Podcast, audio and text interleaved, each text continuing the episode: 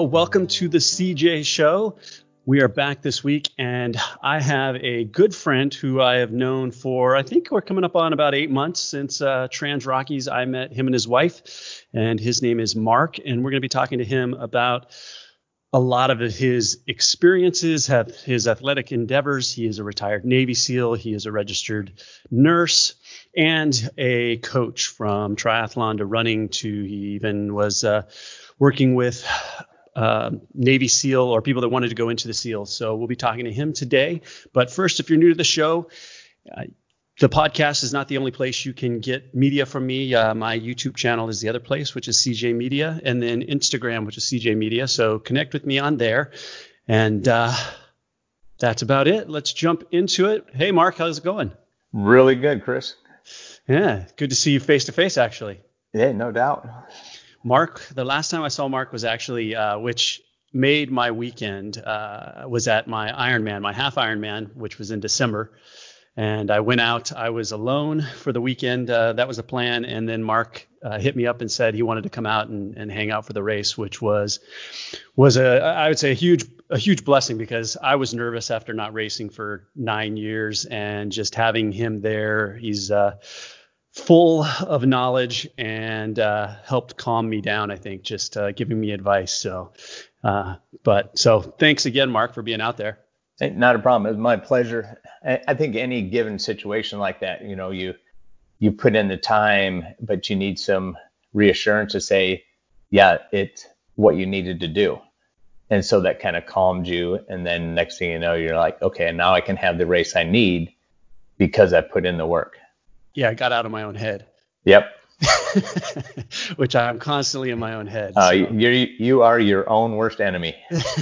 but yeah, so I met Mark and his wife Vicky uh, at the Transrockies in Colorado, and you guys were tell the story just uh, so that I don't get it wrong. But you guys were out there for her birthday, is that right? Correct. Yeah, my wife Vicky uh, turned 50 last year, and she was trying to find this epic 50 adventure, and she was looking at you know, I had I actually had coached her, and that's how we had met to do her marathon, but that's a whole nother story. We'll get to that, I'm sure. But she we had done CrossFit. We she did Olympic lifting, and now she's wanting to get back into running. She's oh wow, I'm thinking wanting to do an ultra. So she's looking for this epic race, and so I'm figuring okay, 50k, maybe a 50 mile or something with 50. And she goes, I found the race. I went, all right, cool. Said, it's called the Transrockies Run. I went, okay, what's that? It's a six day stage race, over 120 miles of running. I went, ha ha ha. yeah, good luck with that. She says, no, yeah. you, you, you, got to do it with me. I went, hell no. Why would I want to run 120 miles? She said, no, watch the, watch the infomercial. I went, all right. So they have this 30 second infomercial and I'm sure you've seen it plenty of times like I have. And after that 30 seconds of watching that, I looked at her and said, I am in. That is going to be a party. Yeah. And the infomercial just gets you. I tell you what, and it was uh, without a doubt no disappointment whatsoever. I would do it again and met so many great people like yourself. It was a lot easier than I thought it was going to be. Um, just the way we went at it, and we went at it the way she wanted to, non-competitive. You enjoyed it. You enjoyed yeah, it. Non-competitive, which was very, very hard for me because I'm uh, a little on the competitive side. Yeah, we'll but, get to uh, that whole story about uh, the first day. Oh yeah, that was. I think it was like by the third day, I I, I got into the, the her mindset and said, okay, we're here to have fun. You're here to party and have fun. Yeah, exactly. Yeah. Exactly. Well, I was I was walking through the airport and there you guys were and it's funny because who else is carrying a huge backpack with shoes hanging off the back other than exactly. other people going to this event and and that's where we connected. We connected yep at the airport Saturday. The race didn't start till Tuesday, and pretty much we we hung out. Hung out the entire time. The entire yeah. time. Yeah. So, yeah. Well, it's been great, and uh, like I said, I've appreciated the friendship and and just the the knowledge you've shared with me, and that's one of the reasons I wanted to get you on here because I know just watching you with me or with others talking about running, you met. Uh, my buddy Johnny out there, and he was asking you questions about running. And yep. I mean, right there in the restaurant, you're up talking about running form, and, and it's just a passion of yours, and you can see it, and you enjoy sharing the knowledge. So, Absolutely. what I figure we could do is we'd start back a little bit and give some people some history as to your background. I mentioned you were uh, a retired Navy SEAL, and and kind of go through. I know you had a a really cool Ironman career. You've done Kona you actually held some records there and just some things like that. So maybe we'll start back start back a little bit and, and give some history. Uh, well, I can do that. Uh, well, I actually I'm one of the older guys, so yeah, I actually joined the Navy in 1978, and um, I was athlete, I was two. You were two, okay. Uh, so I actually my athletic endeavor before joining the Navy, I was I ran track in high school and played football. You know, I was one of those really big guys on the football team at five six and 130 pounds. so I played guard and tackle most of the time. Guard the water jug and tackled anybody that got near it. but but I was fast, and so I was I was actually split end and caught passes when we got ahead, and it was it was fun. But my big thing was track. You know, I was a quarter miler in high school, and so I was on one of this top quarter mile, I mean, uh, mile relay teams in the state. And I ran 51 seconds for the quarter mile. So join, fast forward, join the Navy, get into the Navy, and my first, my first uh, A school that I went to, they were doing this race called the 10K. I'm like, what's that? And my buddy said, oh, you don't know what a 10K is? It's like six miles. We can go run this. I'm like, all right, cool. I show up. It's in Great Lakes in December. It's 15 degrees, and people are taking their sweats off to run this race. I went, that's stupid. Why would why are they taking their sweats off? So I kept my sweats on, and about halfway through this race, the guys are starting to take off, and I went, hey, well, let's go catch up with those guys. He said, well, go ahead if you can do that. Well, long story short, Ended up taking second in the 10K.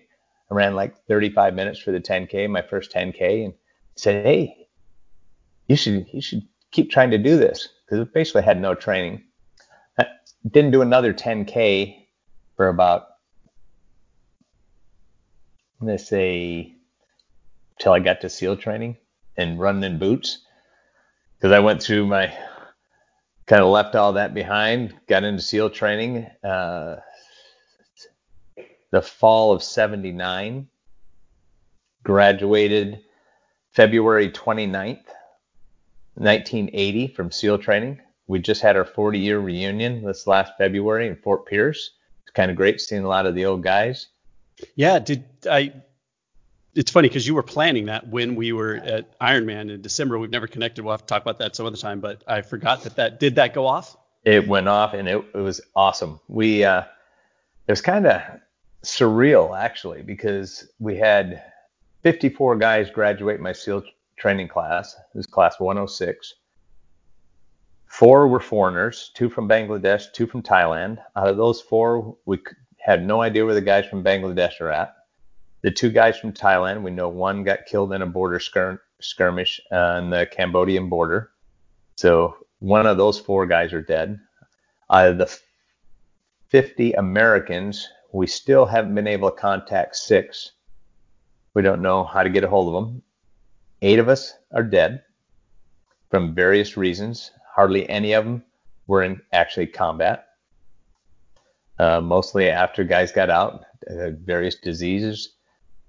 And then uh, we had 25 guys actually show up to the reunion. 40 and years we, later. Yeah, and we had a absolutely great time. And it's kind of neat because my wife was not with me uh, during my military time. We've been married only seven years, and I retired you know, over 18 years ago. And she uh, she says it's amazing the bond that you guys have. Yeah, I can you haven't, imagine. You haven't. I haven't seen some of these guys since I graduated because they went to the East Coast and I never saw them again. So it's uh, it's been 40 years, and it's like time like never saw him yesterday. Yeah, yeah, yeah, exactly. It's amazing. There's I mean, certain people, there's certain relationships you have that you can go away for a long time, however long that is, and you just click right back into that groove as soon as you're with them again. Yeah, it was, it was quite amazing because right at the final barbecue that we had, we had each guy stand up and just kind of give a two minute, and sometimes it went into 10, 15 minutes of what they've done since we graduated. And some guys very, very successful, and then other guys it's just been wow, tough, mm-hmm. tough life, hardship after hardship. But there he is with a smile on his face, and you can't get him down. And it's just the mentality we have. You know, there's nothing that's going to stop us. We just find a way around it.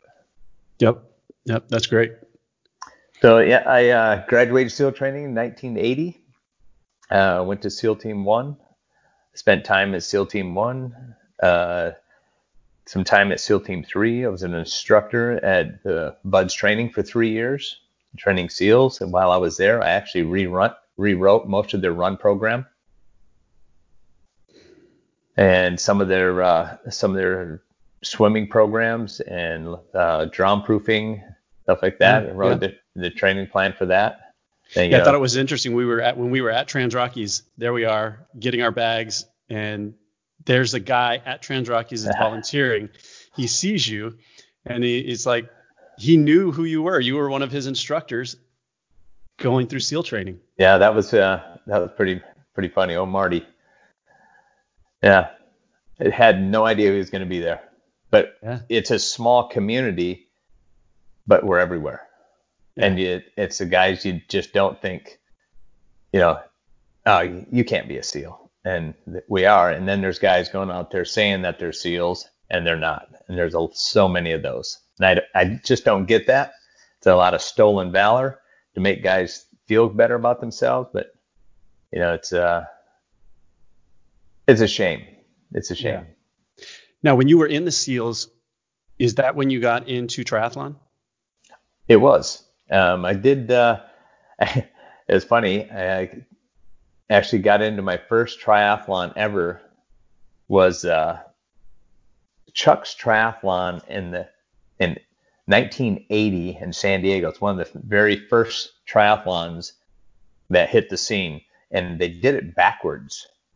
Mm, they actually okay. did the run first, it was around Fiesta Island. Then you jumped on your bike and did loops around Fiesta Island also. And then you got in the water and started swimming. Well, what they found out in those early days is after you do all that running and biking and trying to swim afterwards, your calves just turn into knots. Oh, yeah. They want to cramp. Oh, yeah. Yeah, that was difficult. And they did. And then uh, that was my first race. My second race was a half Ironman mm. and it was called it was called the Super Frog. Yeah, still goes on today. Yep, I uh, I wore a pair of Hawaiian shorts for it, regular tennis shoes, no toe clips. It was a like probably a, I borrowed the bike. It was a Huffy. It was a 10 speed though. and I still remember it because I was an okay swimmer, but hadn't done a whole lot of bike rides and they said you need to eat on the bike. Okay. I took a uh, a candy bar and a granola bar on the bike ride with me, and one water bottle. Needless to say, by the end of that bike ride, I was spent. I got off, tried to run, couldn't run. Luckily, I had a because uh, you had had to have your own support crew back then. Mm. And my support crew, guy that uh, was a two mile state record holder for the state of Michigan, where I grew up, and he was my support crew. He says, "Here, drink this." He gave me a cup of Gatorade. Drink this, cup of water. I'll see you the next mile. And he took off. So I half run, half walk the next mile, get to that mile. Here, drink this, cup of Gatorade, cup of water. within within four miles I had my total legs back, end up just cruising the rest of the run in from about nine miles in, and end up having a great, feeling great. I finished in five hours and 22 minutes. I still remember that time. That was in 81. Uh, the Super Frog, I came back in 1988 to take that race on again. and I won it. Nice. And and uh, I am I today I am still the only four-time winner of that race. oh, really? That's an interesting Yeah, fact. The and I used to hold the course record there, uh, right at four hours and 39 seconds Wow. until a That's guy insane. until a guy with one nut beat me by the name by the name of Lance Armstrong, and now Lance Armstrong holds the course record there. How much did he beat you by? Uh, a couple of minutes. He was he was well under four hours. He's got I that. think he bike. went 450 something. Okay. But yeah, Or 350 something. Yeah. At 350 something. Yeah. Wow. Yeah, well then, I mean, I know you went on to obviously you qualified for Hawaii multiple times. You even held was it the military record? Yep. Uh, I haven't kept track in the last few years, even though I know it's uh, it's been some pretty quick years the last couple of years. I haven't really kept track and see if I still hold that or not. But in 1992, I set the military record there with a uh, 913. Yeah. Placed in placed in the top 50 overall. Uh, had a good day. Yeah, had a good day. yeah. Now talk a little bit uh, about you're no longer doing Ironman, Nope. and uh, there was an experience that occurred that kind of stopped you from from doing doing Ironman anymore, or being out on the bike so much. Yeah. Well, that was uh, what 2011. So we had uh, I kind of got out of out of doing Ironmans and then uh, got back into them again. After uh, and went through a divorce and was kind of figuring out what I wanted to do. And then I I met my present wife and she said let's let's train let's train for Ironman again and let's uh, let's go back to Kona. Because I was actually turning 50 that year turned 50 and I went well let's let's take a look at it. You know I've, I've had some good races and I knew the guy that held the 50 year old age record in Hawaii. I had a guy by the name of Kevin Moats at that time and I went I've beaten him before. And so uh, if we're going to do this, let's do it right. So we uh, we actually hired uh, Jeff Cuddeback, probably the best age group triathlete ever in Kona. I mean, he he runs triple fitness training, and if anyone really wants a great triathlon coach, look up Jeff Cuddeback at Triple Fitness Training. Guy's amazing. Uh, he set us up with a uh, training program, and I started getting fast, crazy fast.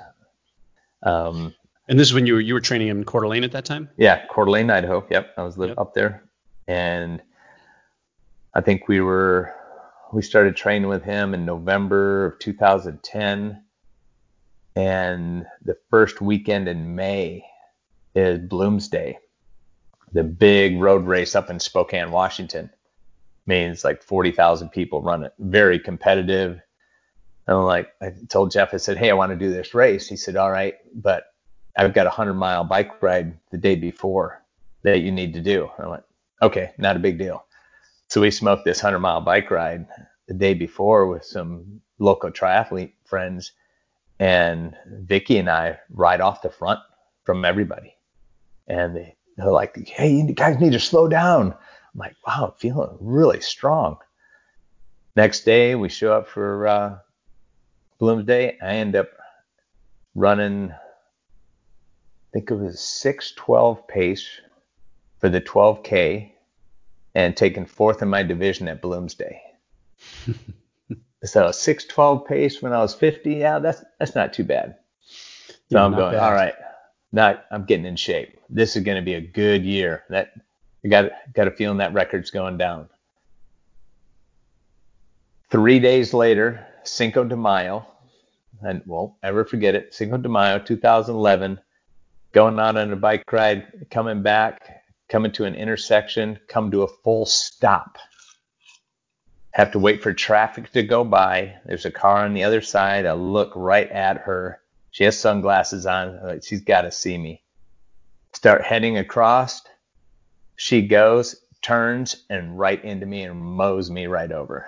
Hits me, throws my bike into Vicky, knocks her down, throws my body right out in front of her car, and she slams on her brakes and comes within about 18 inches of my head.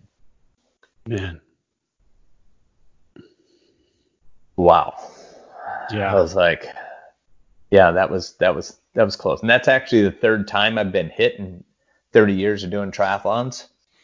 Yeah. Now that did some damage to your shoulder, right? Which is really uh, I didn't realize it at first. I thought, oh, I come out of that pretty pretty okay. I got up, walked it off. Hurt my wrist a little bit. like not too bad. My shoulder was a little achy, not too bad. I went had a buddy, my bike was just totally trashed. So we went to uh, we actually went to a track meet, um, watched my son ra- race, and then after that I was really started hurting. It's kind of like that after a car wreck, you know. No, I'm fine, I'm fine. The adrenaline, no, okay, I'm good. Yeah. a couple hours later, what hit me? You know, yeah. so that's just it. And luckily I was working in the ER at that time. So after the track meet, rolled over to the ER, said, Hey, I think I need an X-ray. And took an x-ray. Said, nah, everything looks good. Hand looks good. Shoulder looks good. I went, excellent. The next day, I said, well, I'll just do an easy swim. Went in to try to take go for a swim, pushed off the wall. First stroke with my left arm felt like there was an ice pick in my shoulder. I was like, whoa. Took another stroke. Oh, same thing again. Long story short of it, had a full labral tear, rotator cuff tear, so they ended up having to go in and do reconstruction surgery on my left shoulder, which and then uh, had me rethink the whole biking thing. Yeah, I can imagine. Uh, part of my rehabilitation, I had some friends doing CrossFit uh, of ours, and Vicky started doing it. While my, I was in a sling, resting, and went in to see her once while she was doing CrossFit, and I was like, "Oh, this is kind of cool." And the owner there was an ex uh, Marine Recon guy or MARSOC guy, and I was like, he says, "Hey, you got to start using some of this to uh, rehab your shoulder." I said, "What do you mean?" He says, "Yeah, we can we can scale all the exercise to where you can do just about anything." Okay, that I like the sound of that. Well, that was my start of our eight years of CrossFit. yeah. So, at, would you say your shoulder is what percentage back to normal? Would you say? Can you swim? Hundred percent. Hundred percent. You can swim yeah. just fine. You can.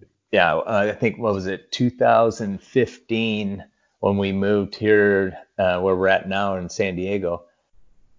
I came across another buddy that was. He said, "Man," he said, "You ought to, you ought to do Super Frog again." I went, no way, bro. My triathlon days are over. The only way I'm doing super frogs is a relay. He goes, What? Relay? You do a relay with me? I went, For you, Gary? Yeah, I'd do a relay. So uh, I told him I would either swim or run. He said, Well, I think I can get my other friend, uh, Rod, to run if you'll swim. I said, Okay. So I started swimming. Started getting pretty good at swimming again. And so he was going to do the bike and Rod was going to do the run. And about three weeks before the race, Rod gets a stress fracture, can't run anymore. So who, would we get to do the run? My wife, nice. so we threw her under the bus, and, but she's more than willing. She's a tough girl. She'd do just about anything. So yeah, we ended up doing it 2015. I did the swim. It was fun. I swam better than I thought I was going to. And Gary did the the bike and Vicky did the run. So that was actually the the sixth time I did Super Frog. Yeah, wow. so it's yeah. pretty cool. Pretty cool to get back at that race.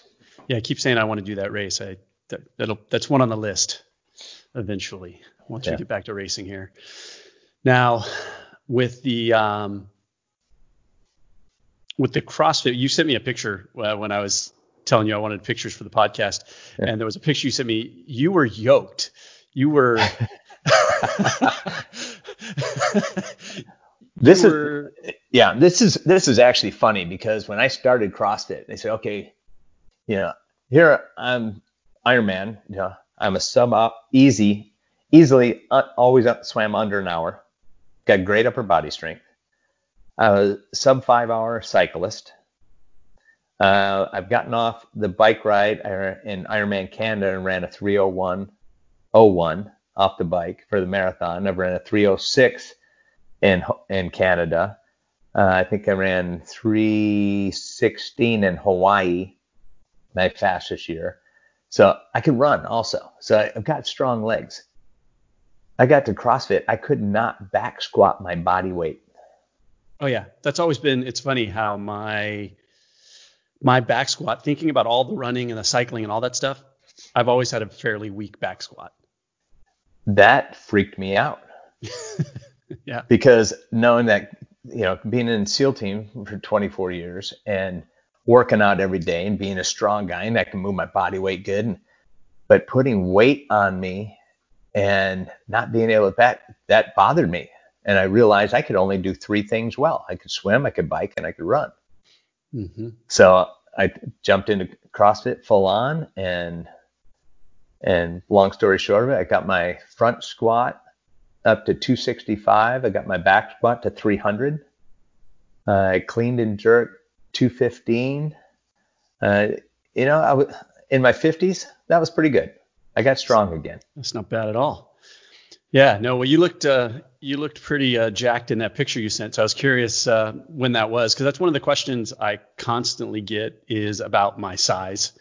Mm-hmm. Versus, you know, I all I'm doing I do a lot of endurance stuff, but I still lift quite a bit, and so then I'm carrying a lot of size on all of these events, and so I get lots of questions about one how how do you maintain that size?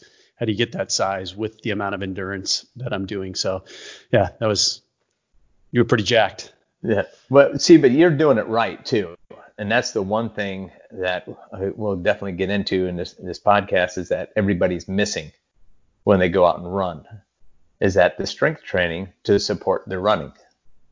I mean, there's always there's always inevitably those two questions that always come out when somebody somebody says, uh, "Oh, you're a run coach." Oh, yeah. I said, "Well, I, I hate running." I said, "Oh, really?" This is, I've got two questions for you. What's that? I said, who taught you how to run? And they get that deer in the headlight look, you know, like, what do you mean? Who taught me how to run? I'm like, yeah, you know, you're a you're a triathlete or you're you're a you're a CrossFit athlete or you're whatever, you know, who taught you how, to do a burpee? Oh, a CrossFit coach. Well, you didn't even know how to do that until somebody taught you that, right? Or or clean or back squat or a dumbbell snatch. Somebody's got to teach you how to do that, right? Yeah. Who taught you how to run? Yeah. People take that for granted. Yeah. Well, isn't it just putting one foot in front of the other? Absolutely not. Yeah. And then most of the people out there are doing it wrong and they're wondering why their ankles hurt or their feet hurt or their knees hurt or their back or their hips. And it's all because the way they're impacting the ground because yeah. no one's taught them how to. And then once you get taught, they're like, wow, this is great. And the other thing they miss out, what I'm so I'm proud of, proud of you to see that you do it, is all the strength training you do. It's a necessity because yeah. we we call it black eye running. You know, it's mm. like punching yourself in the eye, punching yourself in the eye, punching yourself in the eye with all the running you do it, and you hear it all the time. Yeah, I was just upping my mileage, you know, two percent or five percent of you know every other week, and all out of nowhere I got an injury. My question is, what strength training do you do to support your running? Right. And they what? Yeah, what strength training do you do from the knee, especially from the knees down, to support your running? And they're like, wow. So it's we, that's why we call it black eye running. It's just punching your eye until one day, oh, it swelled up so bad it doesn't work no more, and there's right. your injury. So you yeah, have, that's you have to include that. Yeah, for me, it's it's always been uh, one. There's probably a little bit of um, being somewhat vain. There is I there's a certain body type I want to maintain, and I don't want to kind of turn into that typical runner triathlete body that right that basically very lean but very small in a sense, right? They they've lost all that muscle mass just from the years of burning it off. Yep. And and again, it goes back to just like you said, when I got into CrossFit, I realized at some point that yeah, I was good at three things and it was going in a straight line right? I wasn't Absolutely. going side to side. And that's one of the reasons I, I really liked getting into trail running because it required so much more than running in a straight line, just from an ankle strength. And that's yep. where I think, yeah, people don't realize deadlifting and just muscle muscle overall. I feel like in those later, especially in the longer races, overall that muscle really starts to help with fatigue. oh, you like. have to, yeah, have to have it. Yeah. Yeah. Now you, uh, we'll talk more about coaching, but I wanted to talk you. I mean, you've been coaching, and one of the things you did was start a running. Wasn't it a running program? I did. You, yeah. Yeah, uh, I actually got into coaching kids. Uh, I had two boys when my oldest was in kindergarten. Uh, up in Idaho, they actually have a cross country program in their elementary schools, which I think is amazing. Kindergarten and first grade run a half mile uh, second, third. Is it no kindergarten through second run a half mile, and then third, fourth, and fifth run a mile. That's cool. And it's awesome. And they do it. It's an after-school program. And so my son did it in kindergarten. I thought it was cool, and got out there and did the race. Of course, I've letting this all of his teachers coach him and everything. He got in the race and he ran away from everybody. I went, holy smokes! you're fast, which running's always been a passion of mine. So uh, the next year in first grade, I asked if I could help help with the coaching. Got the gym teacher there said, "Yeah, neat, love the help." And I was kind of watching the way he was doing it, and I said, uh, "You know, you ever think about doing this and this?" I'm like, you know, so we added relays, and kids love relays. What, yeah. what do relays do for you? it gets that turnover and it and it helps do you know some speed work as well as just running around the baseball field. Yeah, exactly. So then I started to incorporate. They had a, a small little hill that was probably maybe six foot tall and angled up to the to the fence. I said, well, let's let's start having them do relays up the hill around the tree and back. So what's that do? Gets in a little strength training little, going up the hills on these little kids. So we started a great little program at uh, my son's elementary school program in, at Fernan Elementary up there in Idaho, and it became a little powerhouse. my my son and his and two classmates became known as the uh, Three Musketeers because they never lost a race. Those three That's kids cool. always came in first, second, and third in every race they did from first grade all the way through fifth grade. Hmm.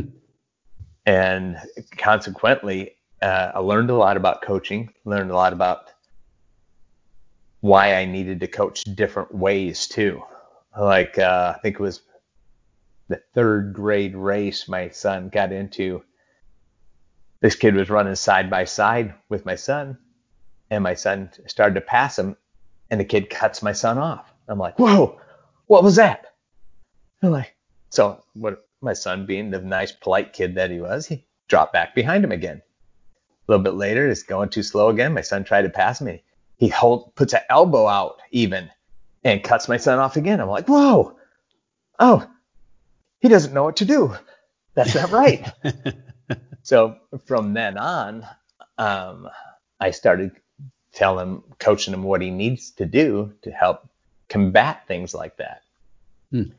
And then when uh, I think he was nine, I got I was coaching him. I had I got I was co- coaching at the elementary school. Uh, my son was in going to be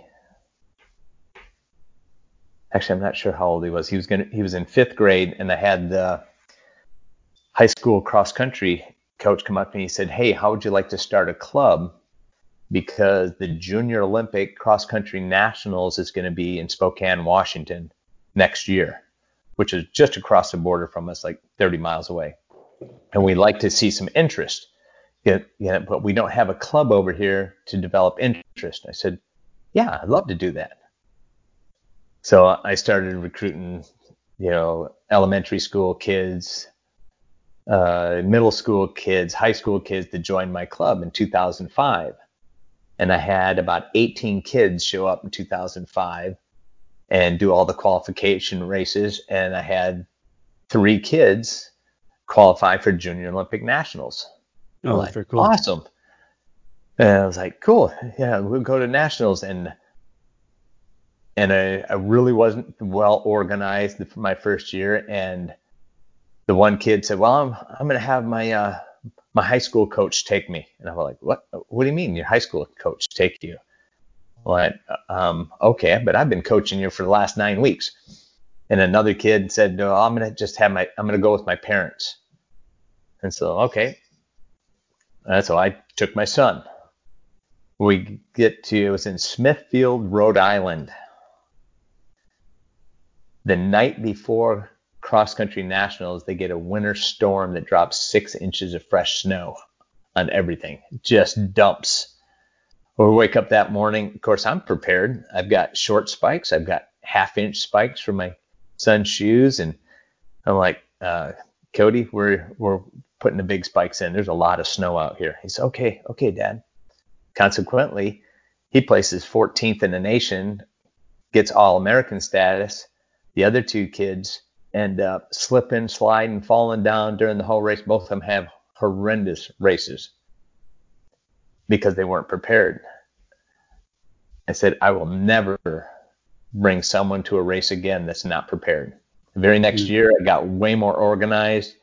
I took some, I mean, I started from the ground up. Uh, the legendary John Wooden, the coach at UCLA. Oh, yeah if you look back at any of the documentaries, how does he start every one of his basketball seasons? He lines everybody up on the first row of the bleachers in the gym. He says, "Everybody, take your shoes and socks off." Everybody look. Everybody and all all the upperclassmen know this already. They're already sitting there because he does it every year. He said, "You are absolutely no good to me if you get a blister on your feet as a basketball player. I'm going to show you how to put your shoes, your socks, and your shoes on correctly so you don't do it wrong, get a blister. So, what did I do? I set all my kids down beginning of every season and I take the shoes and socks off. I'm going to show you how to tie your shoes because your shoe, your feet are moving around too much in your shoes and you get a blister, you're not going to have a good run. So yeah. I tried to take a lot of that knowledge and and uh, from other coaches that makes sense and apply it to my program. Now, North Idaho Cross Country is one of the, I turned that uh, program over after I coached it for 10 years. I had 26 All Americans. I had two national champions at the junior Olympic level. And out of a little town of about 38,000. It, I turned that over. We now have had 40 all Americans, three national champions, and that's one of the most one of the top premier cross country program clubs in the whole Pacific Northwest. Uh, yeah, yeah, it's it's pretty cool to see yeah. where that that club has gone. Now I know at this point you uh, we talked and I learned all about you're basically getting close to retiring at this True. point from being yep. an RN, and uh, should have already should have already retired. yeah, I was going to say, unfortunately, uh, well, I've, I've heard there uh, in talking to Vicky, I know there's some benefits that have come of, of staying here, but yeah, you, you should have been retired and you should have been living in Costa Rica already. True. But you're still uh, down in near San Diego and yeah. um, and continuing to work at this point until uh, until all of this lets up, essentially, right? Yeah, I actually feeling very blessed that uh, I still have a job and still needed and feel blessed that uh, we still have a place to live. They didn't uh, find anybody else to, to lease our place, so we're going month to month. Uh, my wife's been able to get her uh, online business going a little bit better, and you know, there's uh, with everything going on in the world, uh, definitely feeling blessed to where we're at right now. So, yeah, we're still moving forward. Uh, and uh, my marathon training, you know, got new goals.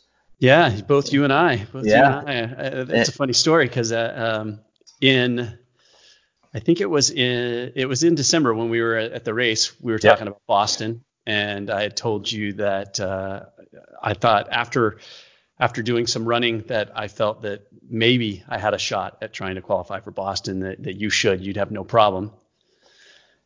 I actually started thinking about that, uh, and I had at, even to this day I've never done just an open marathon. Well, that was me. Yeah, yeah. I've I've never done one and I'm going, I'm a runner. You know, you look at all the athleticisms that are out there. There's a pinnacle at each one, right? There's the yeah. you know, world this, the world that, and you know the Ironman World Championship. And as a runner in the United States, Boston's it. Yeah. Yeah. Exactly. And okay, why haven't I done it? Yeah. Good question. So uh, you got me uh, put that on the radar for me. I uh, mulled that over and finally said, "Yeah, I'm turning 60 this year. Let's do it." So I looked up the qualifying time for Boston for a 60 year old, and it's 350. And I started laughing. I went, "Yeah, I could do that. If yeah, I can't run, if I can't run 330, there's there's something wrong." So I'm like, "Yeah." So I started looking into it a little bit further, looking at some of the top times over Boston the last, you know, three, four years. And it seems like top 10 for the 60 year olds is like 315 and under. Okay. That number 10 spot is right around 315. That's my goal. Top 10 at Boston. Nice. Sub yeah, well, sub I saw your I saw your post the other day. So your your 10 miler, you were running. I don't know what the overall average, but it looked like somewhere around 730s. I well, so I did five miles out, five miles back, and the five miles out were had a little tailwind. So yeah, I, I think I hit three 730 miles in a row, and then turned around and said, "Oh, that's why." and on the way back, I think I was holding 750s, 740s, something like that. And I think my overall my overall uh, average was I think 747, something like that. Yeah. Well, so, I, I mean, it feels in, good. in watching your training, I've, I've noticed. I mean, your your times are coming down quick. So that's uh, impressive. Whatever you're doing, and that's that's one of the things that's piquing my, has been piquing my interest. And I know you've talked about starting to coach again, work with folks, um, either triathlon or um, running, or like you said, um, you've even done SEAL SEAL SEAL prep for people. Right. So I thought it'd be interesting to, to get you on and kind of pick your brain on your methods, your thoughts on that, and how you approach it, uh, so that if someone is interested, they could uh, they could reach out to you because it sounds like that's something you're looking at at doing as you move into retirement with a little more free time. Yeah. Well, uh, when we were in CrossFit, everybody you know would always comment and say, "Wow, you you run so well. You run so well. You should you should uh, do a like a clinic or something." I'm like, "Well." I can do that because Vicky at that time was helping me with my kids run program. So I did. I, we threw together a little run clinic for the CrossFit program, uh, our CrossFit gym, and did it was about a three hour clinic. And coming out of it, uh, had three people come up to me and go, "This is insane. I always thought you either could run or you couldn't run, or you had a runner's body or you didn't have a runner's body." And it has nothing to do with that. It's about running better and running more efficiently. He said, Yeah, it's it's crazy. I always just thought running was running. I said, No, it's just like anything else. You got to have somebody teach you how to do it if you're going to do it correctly. So, given that, uh, I sat down and I have a bachelor's degree in technical education, basically developing uh, curriculum. Mm-hmm. So I put together a curriculum uh, called Running Concepts, and we started going to CrossFit gyms all over the country and doing run clinics.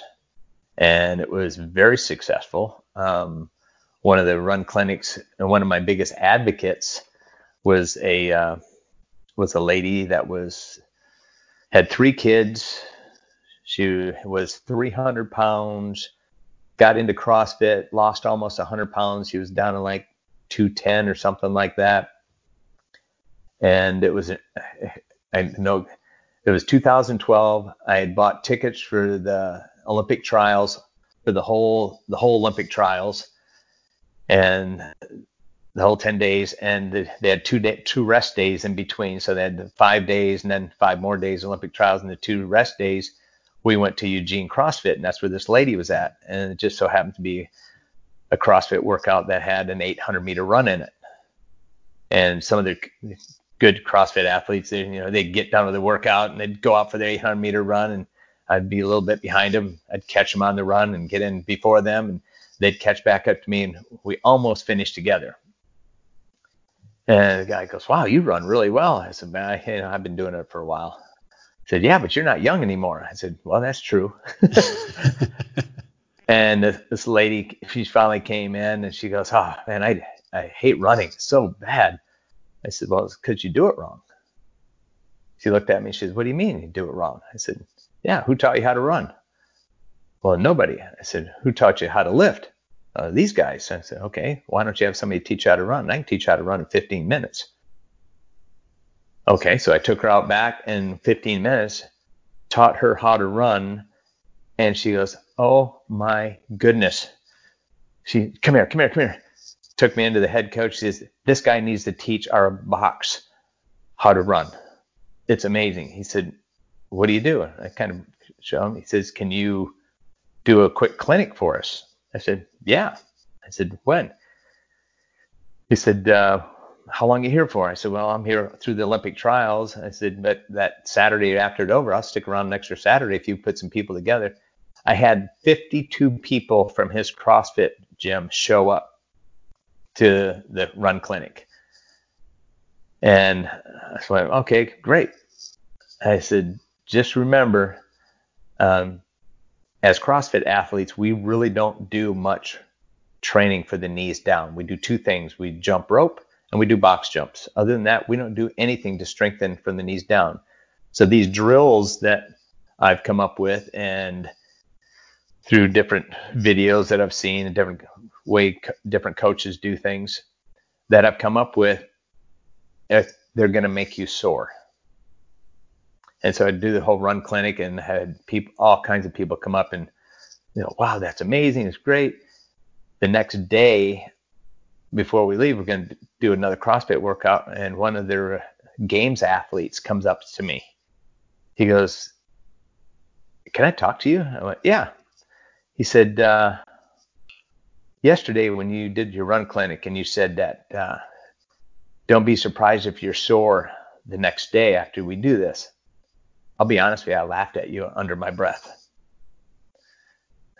I, said, Well, I understand. He said, No, you don't understand. He said, I'm a games, CrossFit games athlete. He said, I work my body every which way I can. Dude, I am so sore right now, I can barely walk.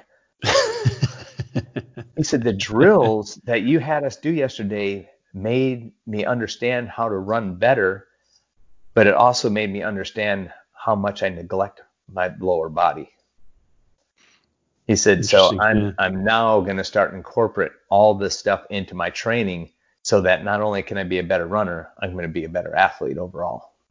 Yeah. Well, just the it's funny because you've been on me about what do I do before I start running, right? And and at Transrockies, I watched you guys every day go over in the grass, go through a warm up, yep. and and then come over and and we would all start running together.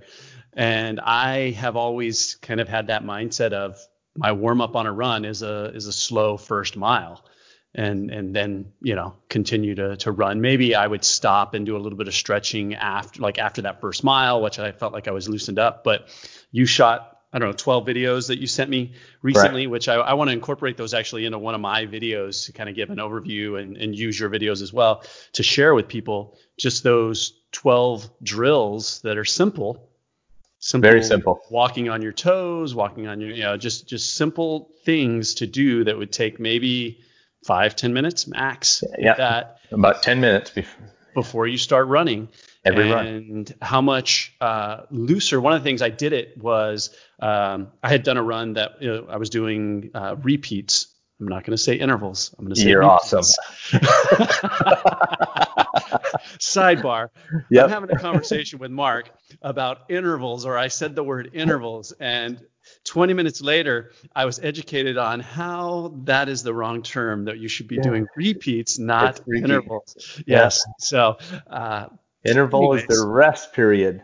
Yes, interval is the, the rest period. Repeat is the uh, yes. so I will never again say I am doing intervals. There you go. I like it. I, unless I slip up, I might have said it the other day actually. Now that I think about it, but anyway, um, I was doing I was doing incline repeats on the treadmill, and I uh, that day I noticed I when I went from to to four percent that I could actually feel it in my Achilles for for a second, and it was just just a little bit of pain, and I thought, uh oh, and and then it went away by the next one. But the following week, you had sent me those videos, and I did all of those exercises before getting on the treadmill to to do the uh, similar type uh, repeat uh, incline workout not a not a single problem. Didn't feel it. Felt felt warmed up. Felt like I could actually start at a little faster pace instead of, you know, in my mind, no matter how much faster I get at running, I always feel like I have to start at a 10 minute, nine minute, you know, 930 mile pace. Um, but actually, just doing that little bit of work, I felt that I could actually start running faster, quicker. Crazy. yeah. And yeah. it's nothing. I mean, it's not like I'm sweating or anything. No. They're simple exercises, like I said, walking on your toes, swinging the legs a little bit, some kicks, some, uh, you know, just basic active, basically active warm up. Yep. And yeah, it, it makes a huge difference in running. Well, it's, it's like anything you do, you should do a warm up. I mean, whether you're doing a swim workout, whether you're doing a weight routine, whether you're doing uh, cycling, you you do a warm up before you get into your main set. Why don't you do that with running? Yeah. And that and nobody does it, and they still they wonder why they get injured. And that's the nice thing about these these exercises, these warm up thing. It also helps develop strength because it's a progression thing. And the more you do it, the stronger your legs become from the knees down. And you know, here I am, uh, almost 60, and the only thing I'm dealing with right now is the severe degenerative arthritis in my hips that I've actually doing the job for 24 years in SEAL team. Yeah, but well, I'd say that I feel pretty good. Other than giving this the secret sauce away, I guess what what is, would be um, a few things that uh, people could look out for when you're you're talking about doing these clinics and you've evaluated a lot of people running. Um, what would be a few pieces of, of knowledge or things for people to consider? Most it, it depends what type of runner you want to be first off. If you just want to be a casual, I want to go out and I need to do my three or four miles just to stay in shape. That's all I want to do. Great. You want to be more of a midfoot striker. Do not heel strike. Heel striking. It, when I actually when I was there at the Olympic trials in 2012, we got into a, a coach's clinic because I was a USA track and field certified coach back in those days uh, I got the opportunity to uh, talk to, uh, listen to a guy by the name of Dr. Ralph Mann. Uh, not only was he a silver medalist in uh, 400 hurdles in the Olympics, he was also the head biomechanics guy at the Olympic Training Center in Colorado Springs. He put out some great information, and it was like amazing information. One of the things that they did was with pressure plates in the bottoms of the shoes, looked at different type of run strides and they found out that when you overstride and heel strike it can be up to six times your body weight that's yeah. shocking into your ankles your knees your hips into your back. And then people wonder why they hurt after they run. Because it doesn't make more sense. You want to go faster stride out longer. Longer distance the more the more the faster more ground you cover, right? Yeah, yeah more ground. And it's absolutely wrong. Yeah, that's been the biggest transition for me, or the biggest change I made uh, after my second Ironman and multiple Achilles tears and kind of just beating myself up was to start trying to make that transition to a forefoot or yep. mid midfoot uh, striker runner and focus on that. And it's it takes time. It takes it takes It work. does. It takes drills. It there is you know uh, you start to make that transition, and typically you are over exaggerating it. You're running, you know, your calves are sore. Um, Yep. But I would say that has been the biggest thing I've done to make a as a general big improvement was make that transition to more of a midfoot forefoot runner. Yep, and a great point that your calves got sore because they will. It puts so much more stress on the bottoms of your feet, your Achilles tendon, your soleus, all the way up into your gastroc by becoming a forefoot runner because you're not used to doing that. That's why it's imperative to do those drills, walking on your toes. The the Frankie walk is that I you know we've developed in the skips and all those and you can do uh, we have agility ladder things that we do for lateral stability too. I mean there's just so many different things you need to do to support the new run style. And when i teach everybody this i tell everybody now you have to start this progression very slowly. Yeah. and it's that progression is running one minute at a time and then walking for a minute. And while you're walking concentrating on your big toe and pushing off your big toe while Mm. you're walking. And then running again for a minute and then walking a minute. And you're doing that 10 times. So you're out there for 20 minutes but it's 10 minutes of actual running. That's how you start out. Right. That's the biggest thing I found for people to swallow is in order to progress, you have to take a step back. huge huge step back And people have to be willing to accept that. Right, which is the is the hardest part of yeah. I'm gonna have to run less or I'm gonna have to take a big step back in order to make a make a big step forward. Well, and but here's the crazy thing about it. You know, we did Transrockies with you, and the next, I I bought my Coros watch, which I absolutely love. Thank you. uh, but uh, after Transrockies, I was in that fog. You know, what am I going to do? What am I going to do? I ran once each of the three months after Transrockies. yeah, I remember when you came to in? December, you had run three times or something. Yeah. And so when I started my running back up, how did I start? One minute of running, one minute of walking, and I did it 10 times. Yeah. I'm now three and a half months into my running t- schedule. I just did a 10 mile run continuous. In those three and a half months, that's only been my sixth continuous run. Everything else I've been doing so far has had walking in it. Wow, that's interesting. Yeah, you said that. Uh, I think it was even before we started recording this. You said that it was my whatever your sixth continuous run, Yeah. and it hit me then that what you were doing, and I, I hadn't even realized it. and and it's kind of it's kind of uh I didn't realize it how dramatic it was going to be until now. It makes so much sense to do it because everybody gets overuse injuries. Everybody, you know, they go out to try to run and it's like, oh my gosh, that three miles killed me. Ah, it's, how long you been running? Oh, I just started back again. Then why the hell are you doing three miles? Yeah, exactly. Yeah. So why not make it fun? Run a minute at a time, walk a minute at a time, do that 10 times. You go, wow, that was easy. Exactly. Not only that, your heart rate is not getting elevated to the point of going anaerobic. You're staying aerobic the entire time. Yeah, And now, when I first started, when I, st- well, I look back at some of my numbers uh, before we came on today, I was looking back at some of the runs I was doing that I was three minutes of running with 30 seconds of walking. I was doing that 10 times.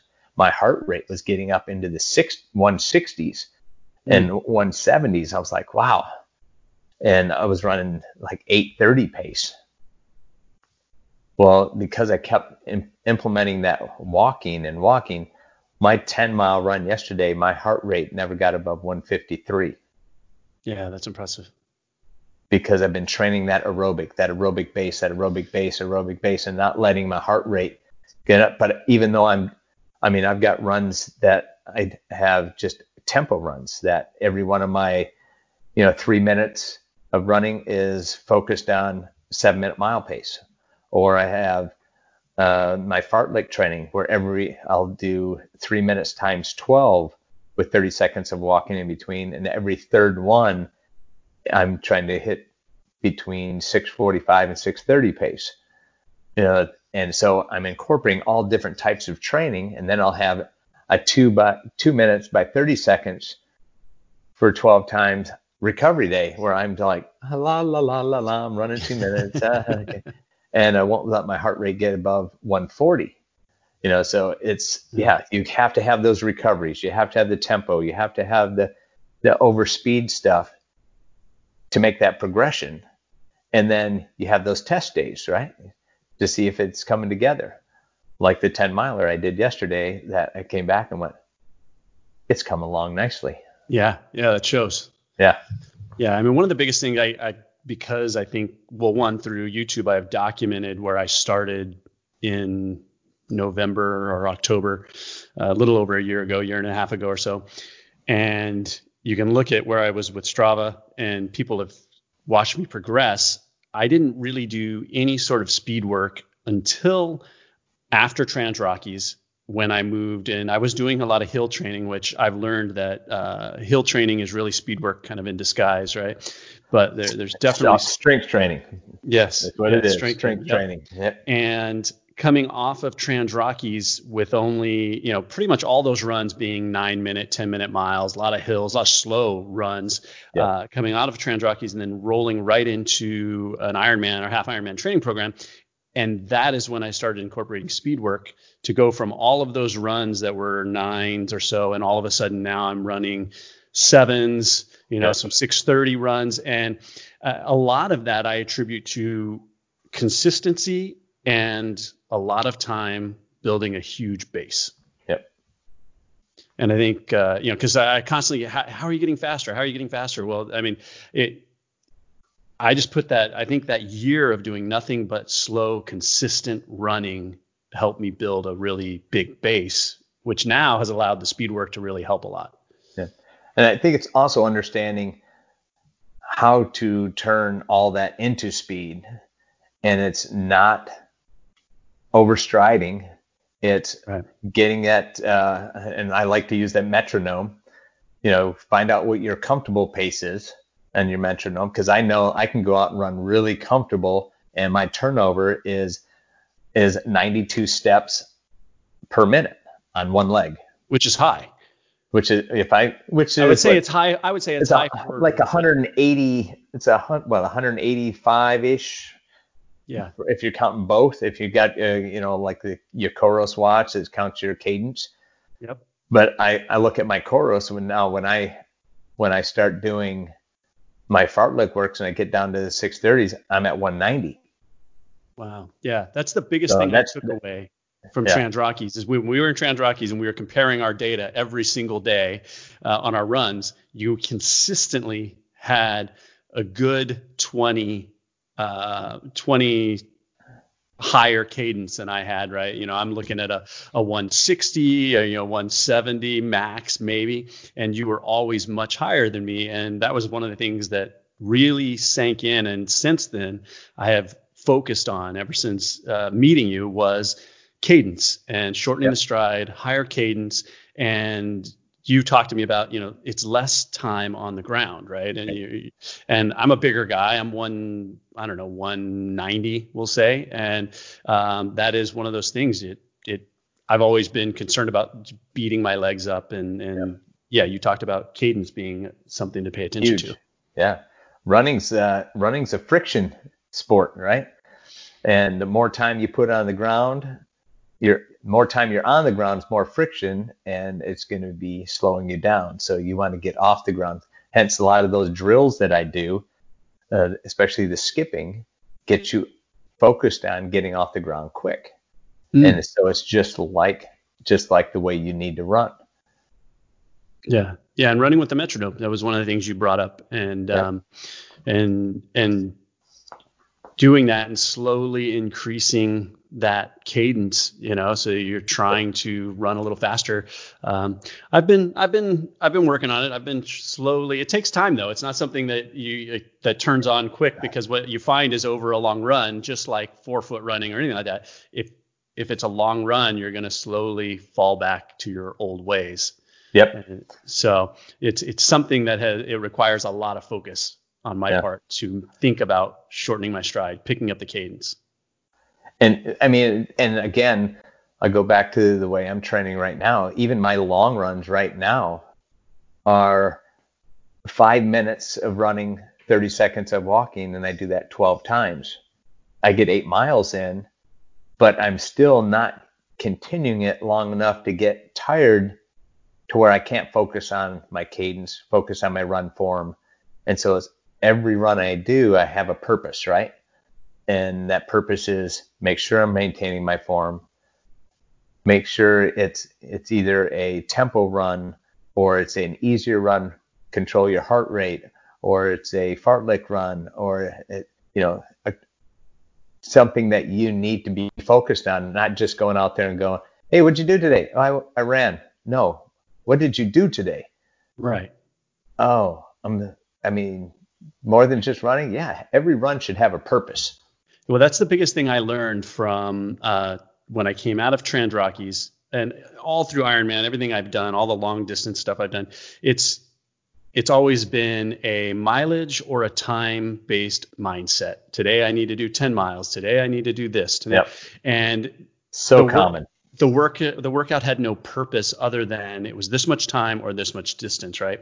And since then, kind of transitioning into a more of a purpose driven workout. Every day there is a purpose for what i'm doing um, has made a huge huge difference. It's not i'm doing 10 miles. Well i am doing 10 miles but within that 10 miles there are pickups there's some progressions there's absolutely. every every workout. The other thing it does is it really which i've found and it helps on the treadmill as well is every workout has a purpose and it requires it, it requires you to think about it Yep. Which actually makes it go by quicker because today I did a 15 mile run with uh, three 5K progressions in there just throughout Excellent. that 15 miles. And each one of those, all of a sudden you realize, okay, I've got three miles and I'm kind of progressing each one. And pretty soon it's like, oh, I'm on my last one here I'm in, you know, mile 10 or whatever, and those first 10 miles are just gone. Gone. And it's because your mind is thinking, you're monitoring your pace, you're monitoring what you're doing, and it's not just slugging through. Even though it was my long run, it, it wasn't just slugging through the miles. No, yeah, that, and that was my old mindset. I, I look back in some of my early days of uh, Ironman training. It was just putting it in, putting it in, putting it in. It re- there wasn't a lot of purpose back then until yeah. 2011 when I got with Jeff Cuddeback. He had a purpose for every run I did, and I went, ah, this guy's got something here. This is kind of cool. and they did. I mean, I've got, I still look at some of my logs from what here. I mean, he'd have me do 18 mile runs back to back weeks. And you don't hear many people doing that, but there was a dis- different philosophy for each 18 miles and and it broke it up to where it didn't seem like 18 miles. Yeah.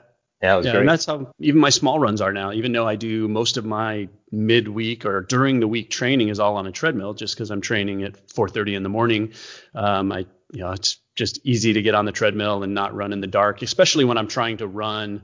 Uh, that's one thing I found is running in the dark. It, it on the streets, it's hard. It's harder to do these very specific type workouts of I'm going to do these repeats and I want to run at this speed and I want to. It's not as easy doing it in the dark um, no. on the streets, jumping off curbs and yep. and stuff like that. So most of my runs during the week are on the treadmill, but I used to hate running on the treadmill. I couldn't stand it. It was so boring. But now again, that every workout has a purpose. There is time you're running for this long or you're running for this distance and you're running those I can do a 90 minute workout on the treadmill and it just flies by. Yeah, yeah. You have you have to have a focus without a doubt, and that's what a lot of people miss. You know, but it, it's uh, it's always fun when you get athletes and you you give them something new to, to work with, whether it be the drills like I like I just gave you, or you know, you, it's a uh, a, re, a recovery type workout or a a specific workout like you know hey do you know three minutes on 30 seconds of walking or even a 30 second jog and then every third one you're trying to go faster than race pace. Like oh wow that sounds kind of cool. Yeah have a purpose. And yeah. when they do they come back. Not only was it fun I now I'm seeing the benefits of it down down the road. I did the same workout again that I always do every Thursday, and now I'm 30 seconds faster. I'm like, yeah, that's cool. Yeah, starting to see the return. Yeah, that I mean that's definitely a passion of mine to find someone that I can help let them find the better version of themselves that they're they've been looking for. And and it takes a coach to do that. You know, a lot of people don't have that number one, the knowledge base, or they don't have uh, the accountability to do it. And that's yeah. what coaches are, are, there for, that accountability. And we all go, I go through it uh, every so often, you know, and I try not to use excuses, but it's so easy here in California. you get so spoiled. Yeah. Like, yeah. like when I, like when I coach my cross country kids, we're in Idaho, right? So we show up the first day of practice and I get all the parents around while the kids are warming up and then kind of go over what the season's going to be like. And then I get all the kids, all the parents together, and I want to go over one thing. If you get up that day and it's snowing, raining, sleeting, just nasty outside, and you're wondering if we're going to have practice or not, show up. We're having practice. and they all look at me. I said, because it may be that way on race day, and you need to have experience running in that type of weather. Yeah. So we did. Oh, and these kids loved it. I got them to enjoy running in the most nastiest weather. And some of the best races we ever had had the just terrible, terrible weather. And our kids are having a blast. Yeah. But here now in California, if it rains in the morning, I'll wait until after work to run.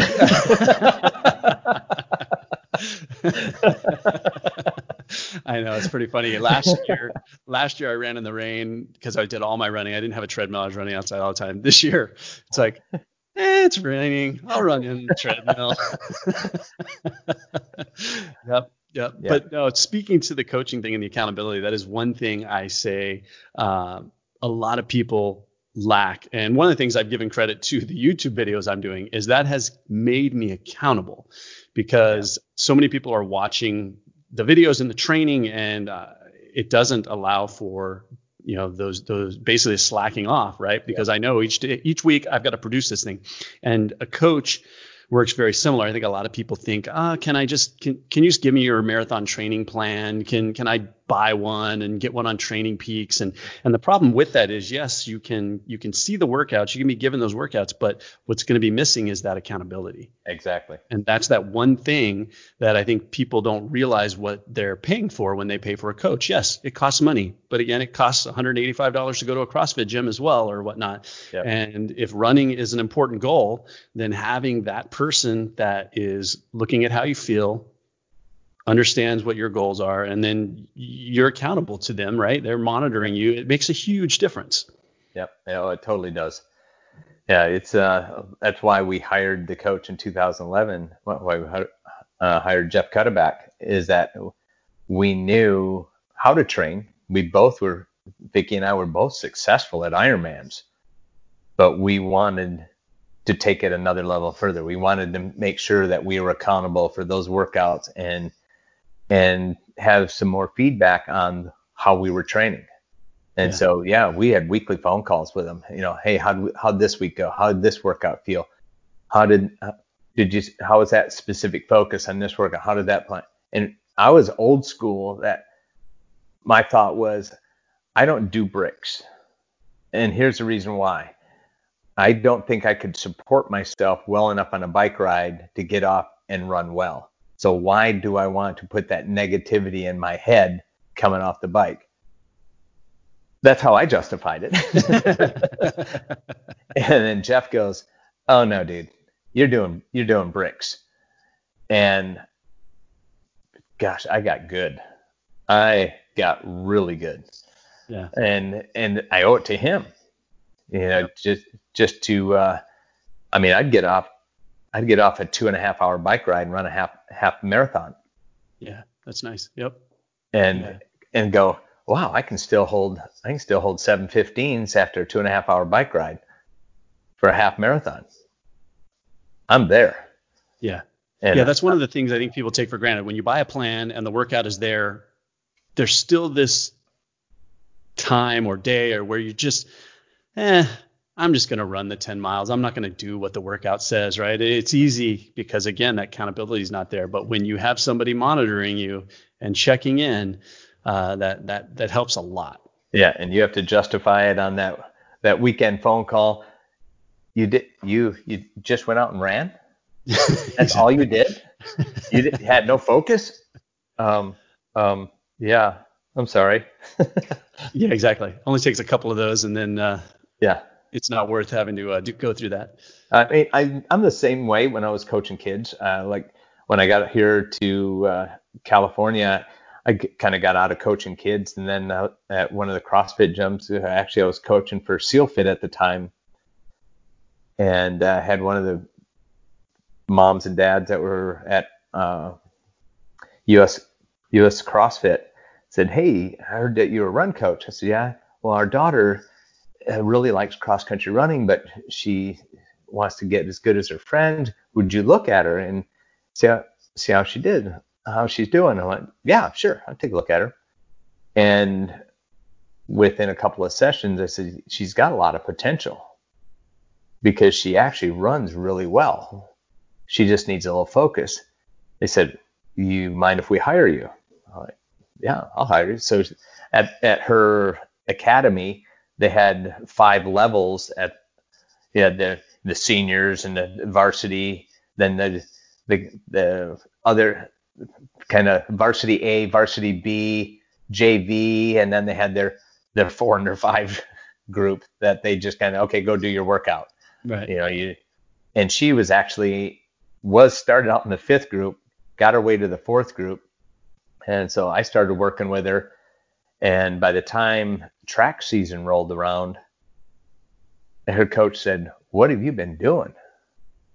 Um, I'm gonna move you up to varsity because nice. you're time you're you're starting to run you're starting to run same as these other girls because no none of the girls she was leading the the lower groups and they moved her up to the next group and they moved her up to the next group. She, finally, she was in the B varsity group and then uh, they Kepper and the B varsity group, even though she was running times close to the A varsity group because it wasn't a priority to her. Mm. And her, it frustrated the heck out of her dad. And I finally pulled him aside and said, hey, listen, your desires are not hers. Right and this is something that I had to do a lot when I coached kids was coaching the parents. You know, you, you want them to do better. You want them, you want to push them, but remember, it's not you. It's not your desires. It's their desires. And that's hard. Oh yeah. Especially when you have a competitive parent. You know, you've got to let that go and you've got to take a step back. I, you know, the same with, same thing with my boys and coaching them I had to take a step back because I am so competitive and I'll I'll push hard. I mean, my I my son early on just sucked it up to the point where you know he set a he set a mile record when he was in eighth grade of 434. Wow, yeah. At, at a Portland track festival, and you know it would look like he was going to be one of those phenoms. You know, just go and then it finally you can see once he got into the more social aspect of high school it wasn't as much of a priority and i had to take a step back and say you know hey this is whatever you want to do bud. Whatever right. you want to do. And i mean he still ended up being what four-time state champion. And he set the mile record at his high school at 415 but i think he could have easily run sub four. But it's it was his journey. Right. And he and he was okay with that, and so was I. So, but that's you have to, and it's like coaching adults too. there, if a, a person is non-competitive and just wants to become a better runner, a midfoot striker is okay. Right. If they want to run fast and they want to be competitive, a midfoot striker is not okay. You're not going to be able to compete. Yeah. I show a very I, when I used to do my run uh, running concepts clinics. I used to show a really good video of my my son in a high school race. He, I show the whole mile race, and he just runs away from everybody, and he runs a 4:23 mile. And the three guys come in behind him look horrendous, over striders, heel strikers, but they run sub five minute miles. And I look at everybody and I go, you can run fast being over strider. It's going to wear on your body mm-hmm. and you're going to be, you're, it's going to hurt, but you can do it. Yeah. But a forefoot runner will outrun you every time. So it depends on what you want to be. What do you, are you content with being that over strider and beating yourself up or midfoot strider and and and just maintaining where you're at, or do you want to really improve and and learn how to forefoot strike? It depends what they want to do. Right. You gotta make and I'm and I'm okay with any one of them except the overstrider. I will break that because yeah. it'll hurt you. Well, the damage, the long-term wear. Oh yeah. yeah. I credit making that transition just in the last, uh, you know, nine years. Really, is when it's been to allowing me to run some of these races and distances that I've done. Is it's yeah. allowed, you know, it's allowed so much more stress, so much more, less, so much less stress, so much right. less impact on the body. Yeah, and, and I tell you what, from running, meeting you in Transrockies to where you're at now, night and day, bro night and day. you look you look really good running. Well, thank you. Yeah. Thank you. Yeah, no, it's been well. It's, it's amazing, you know, the the advice of folks like yourself and applying that, and uh, makes all the difference in the world. I mean, you don't know what you don't know, right? Yeah, yeah. Well, you can work. Yeah, it's there. There is some there is something to working harder, but there's a lot to working smarter. no you, doubt. you work hard and smarter, you, you see some huge changes. So. Yeah. Well, cool. Well, Mark, I appreciate you coming on, and uh, we're gonna have to do this again and get into more detail on other things. But uh, I wanted to find out if someone is interested in in talking to you about running or coaching or anything like that. What would be the best way to to get a hold of you? Uh, hit me up on Instagram. Okay. Uh, it's bjba uh, six zero. Um, I know that's kind of a weird address and everything. My wife set this up for me years ago, and her nickname for me was Big Johnny Badass. So it's hence BJBA, and 60 was the year I was born. So. All right, there yeah. you go.